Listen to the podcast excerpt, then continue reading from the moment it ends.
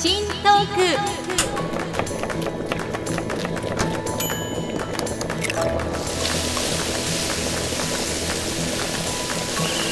アスカのキッチントークは私のキッチンから皆さんにハッピーとスパイスをお届けするプログラムです。Now let's get started Hello。前田明日香です。皆さんお元気ですか？アスカのキッチントークエピソード138です。さあ今日は前田明日香の気まぐれパンライフ。キャンプをしたことのない私たちが初キャンプに挑戦したお話です。2021年のゴールデンウィーク七尾市にあるキャンプ場ハートランドヒルズ in 能登へ行ってきました。そこは能登の海を見渡せるとても素敵なキャンプ場でした。ただ私たちはキャンプの素人なんですよね。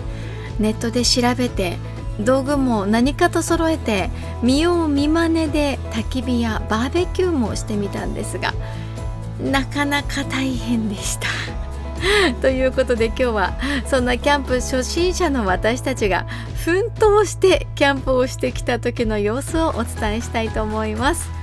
では皆さん忙しい手を少しだけ止めて一緒に一息入れましょう。キッチンカウンターの向かい側に座っている感じでこの番組を聞いていただければ嬉しいです。アスカのキッチントーク今回もハッピーな香りがあなたのもとへ届きますように。時にはちょこっと日々のスパイス役になれますように。最後までどうぞお付き合いください。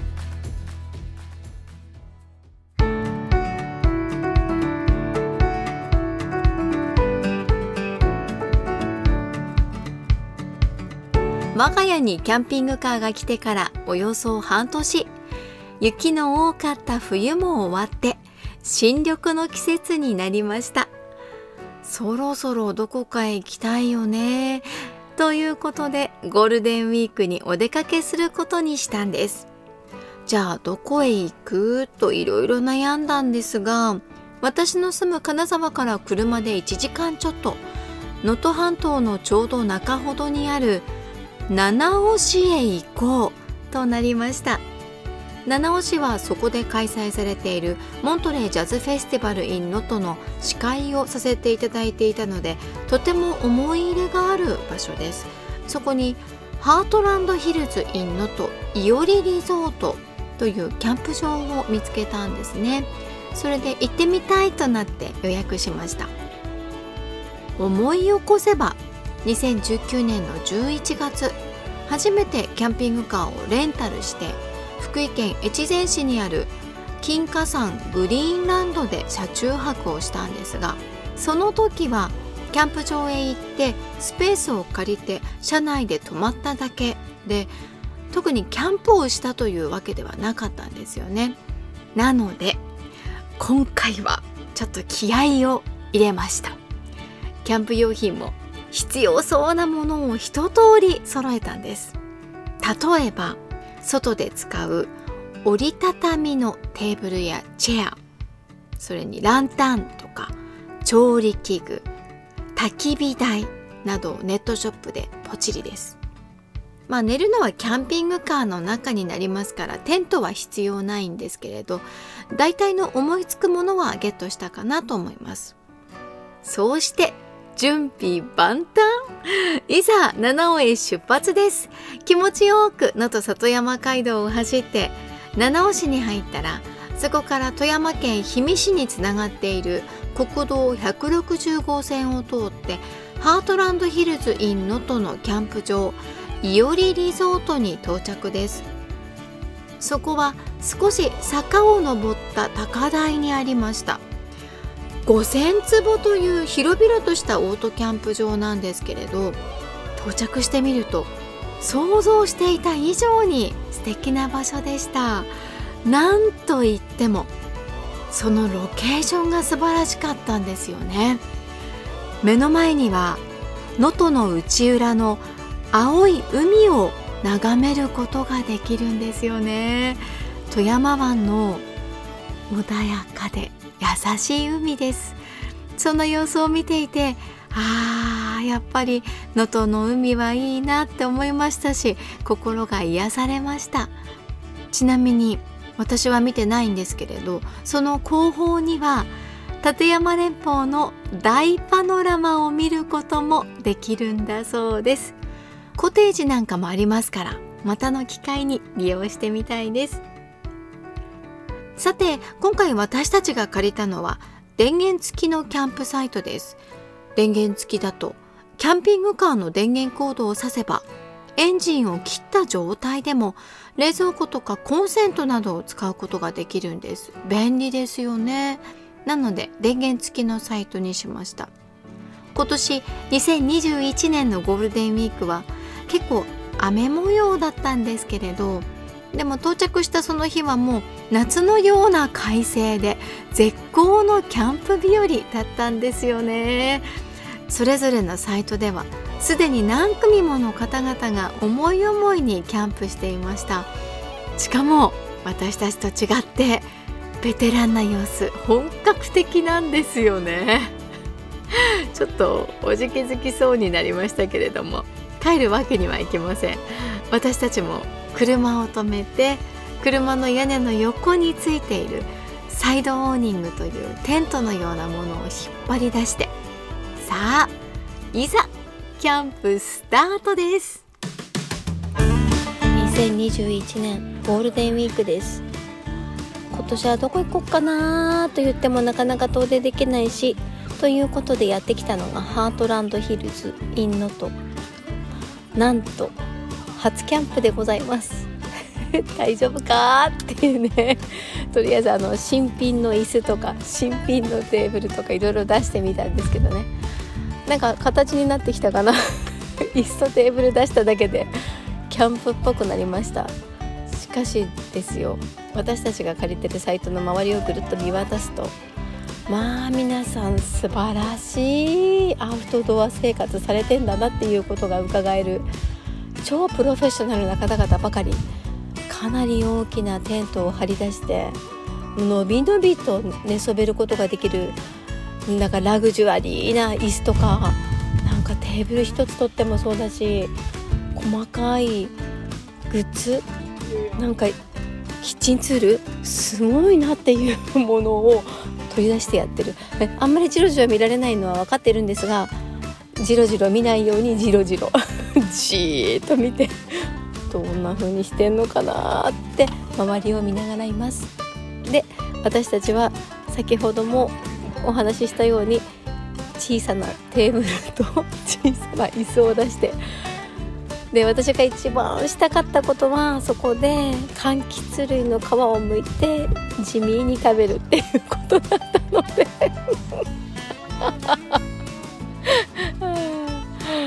一房一房皮を剥いて口にパクっていうのをしてちょっと至福のひとときを過ごしました。あもう一つね。あのキャンピングカーのサイドオーニングというものを初めて取り出してなんとなくキャンプ場で貼るとこ様になるかなと思って貼り出してみたらなかなかいい感じ。屋根ができましたからね、まあ、今日ピーカンなんですけどお天気ばっちりなんですけど、まあ、あの日光を遮ってくれる。雨が降ったら雨も遮ってくれますけどね、うん、今日はこれで UV 生活でお外でのアウトドアを楽しむということですね。まあなぜあの一つ一つ全てが初めてなのでこの後うまくいくのかって思いながらですけれども 何かあのバーベキューして焼いて食べてみようかなと思ってます。頑張れ。あのここすぐそばが砂浜なんですよね。高台にあってで下に海岸線を見下ろすような場所にあるんですよね。で海が見えるんです。日本海がすぐそこに見えるんですよ。で高台から日本海を下に望む感じ。素敵。絶景が広がってました。息子たちはずっと虫をかけててそんな息子たちと一緒にお散歩してきました。赤ちゃんがね泣いてる。そろそろ呼ばれましたんで行きます。いややー最高に気持ちいいキャンプだったわけなんですが何しろやることなすこと初めてです。結構失敗もしました。例えば車についているサイドオーニング初めて出してみたんですがこれをセットするだけでなんだかアウトドアな気分になれるのはとてもいい感じです。なんですがこれ風に弱いということが分かりました。風に煽られると上に浮いて危ないんですよね。キャーっていう感じですよ。なのでテントを固定するペグのようなものを借りてしっかりと固定することにしました。それから焚き火ではやらかしましたね。この日のために焚き火台というものを購入しました。これがあると後処理も楽ちんで地面にも影響がありません。焚き火って地面に直接するのは NG というキャンプ場が多くてステンレスでできた焚き火台を使うのなら OK というところがよくありますなので必須アイテムなんですけれど私たちも焚き火台を組み立ててで薪を置いて着火剤に火をつけてさあ燃える炎を眺め癒されよう なんて思ったんですよね。でもそんな悠長な話ではありませんでした。焚き火って難しいんですね。まず最初の難関は薪をうまく割ることができないということでした。あなたは巻き割りってしたことありますか？我が家のパパさん頑張ってトライしてましたけどうまく割れずすぐにへばって歯が立たないという一言とため息が聞こえてきました23本割ったところでも疲れた表情でした。遠目にもその苦労が伝わってきます。厚みのある軍手をしている手でも怪我しそうで危なっかしい様子でした。ほら YouTube の動画なんかを見てると結構簡単なのではって思っちゃうじゃないですか。でもねえ案外コツと慣れが必要な作業なんですね。それでヘトヘトになって割った薪を燃やすわけなんですけれど私たちが用意した焚き火台網がついてたんですね。でそれは燃やした薪の上に乗せるものだったらしいんですけれどなんと私が野菜を切っている間にパパさん網の上に薪を山積みに置いてそこに火をつけてました。そしたらどうなったと思いますか？思い出しても恐ろしくなっちゃいますが網の上で薪がガンガン燃えてえー、これはひょっとして詐欺状かという状態でした。焚き火台の上の薪が1メートルくらい燃えてるんじゃないかっていう。焚き火台はすごい低いんですよ。2 3 0センチぐらいのものなんですけどね。えーっていうね。どんどんどんどんあの火が空高く上がっていくんですよ。キャンプファイヤーがしたかったんでしょうか。びっくりするぐらい炎が上がってそこからもくもく煙が出る状態で遠くから何かあったのかと心配されていた様子でした。あの周りのねキャンプサイトのベテランキャンパーさんたちはそれを見てびっくりされててあやっちゃったっていう感じで口ポカーンと開けて 苦笑い。いや恥ずかしかったです。火の燃え広がりにほんとドキドキしましたけれど、はあ、一大事にならなくてよかったです。さらに家族だけでのバーベキューって初めてだったんですよね。なのでコンロの作り方に炎の燃やし方炭の扱い方網に食材を乗せる時の火加減など全部難しかったですね。せっかくの食材が丸焦げになっちゃって焦ったりとかはあって切ない思いもありました。それから話は変わりますがその日はとっても暑い日だったんです。車のドアは全部開けっぱなしにしておきました。するとどうしても虫さんが入ってくるんですよね。キャンピングカーの中の暑さ対策と虫対策をしないといけないなということも分かりました。今後は防虫ネットを用意するとかいろいろ対策を考えたいと思います。いやまだまだあるんですけれども、ね、やっぱり体験してみないとわからないことだらけですね。きっと次にキャンプする時はもう少しうまくやれるかなという気がしています。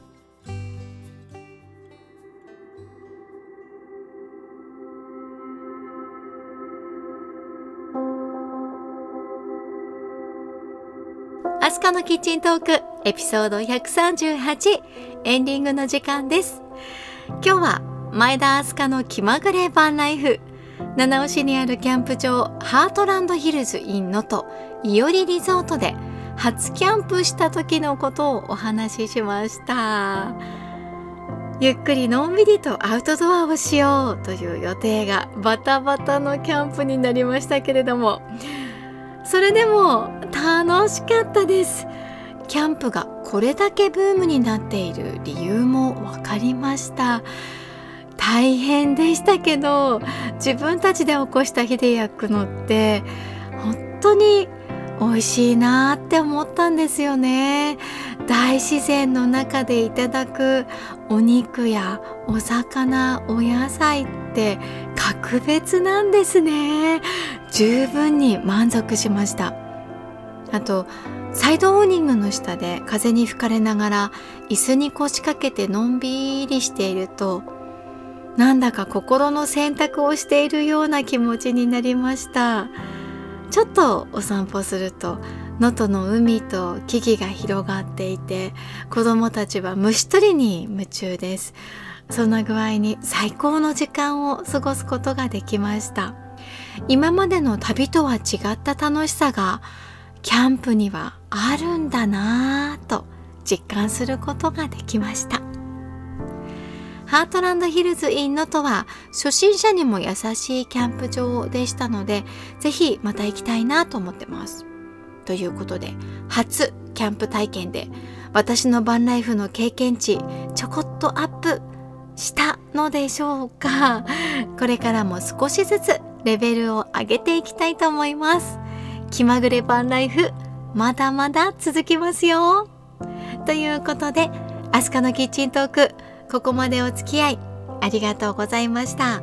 次回の配信まで皆さん元気にお過ごしください。お相手は前田明日香でした。See you!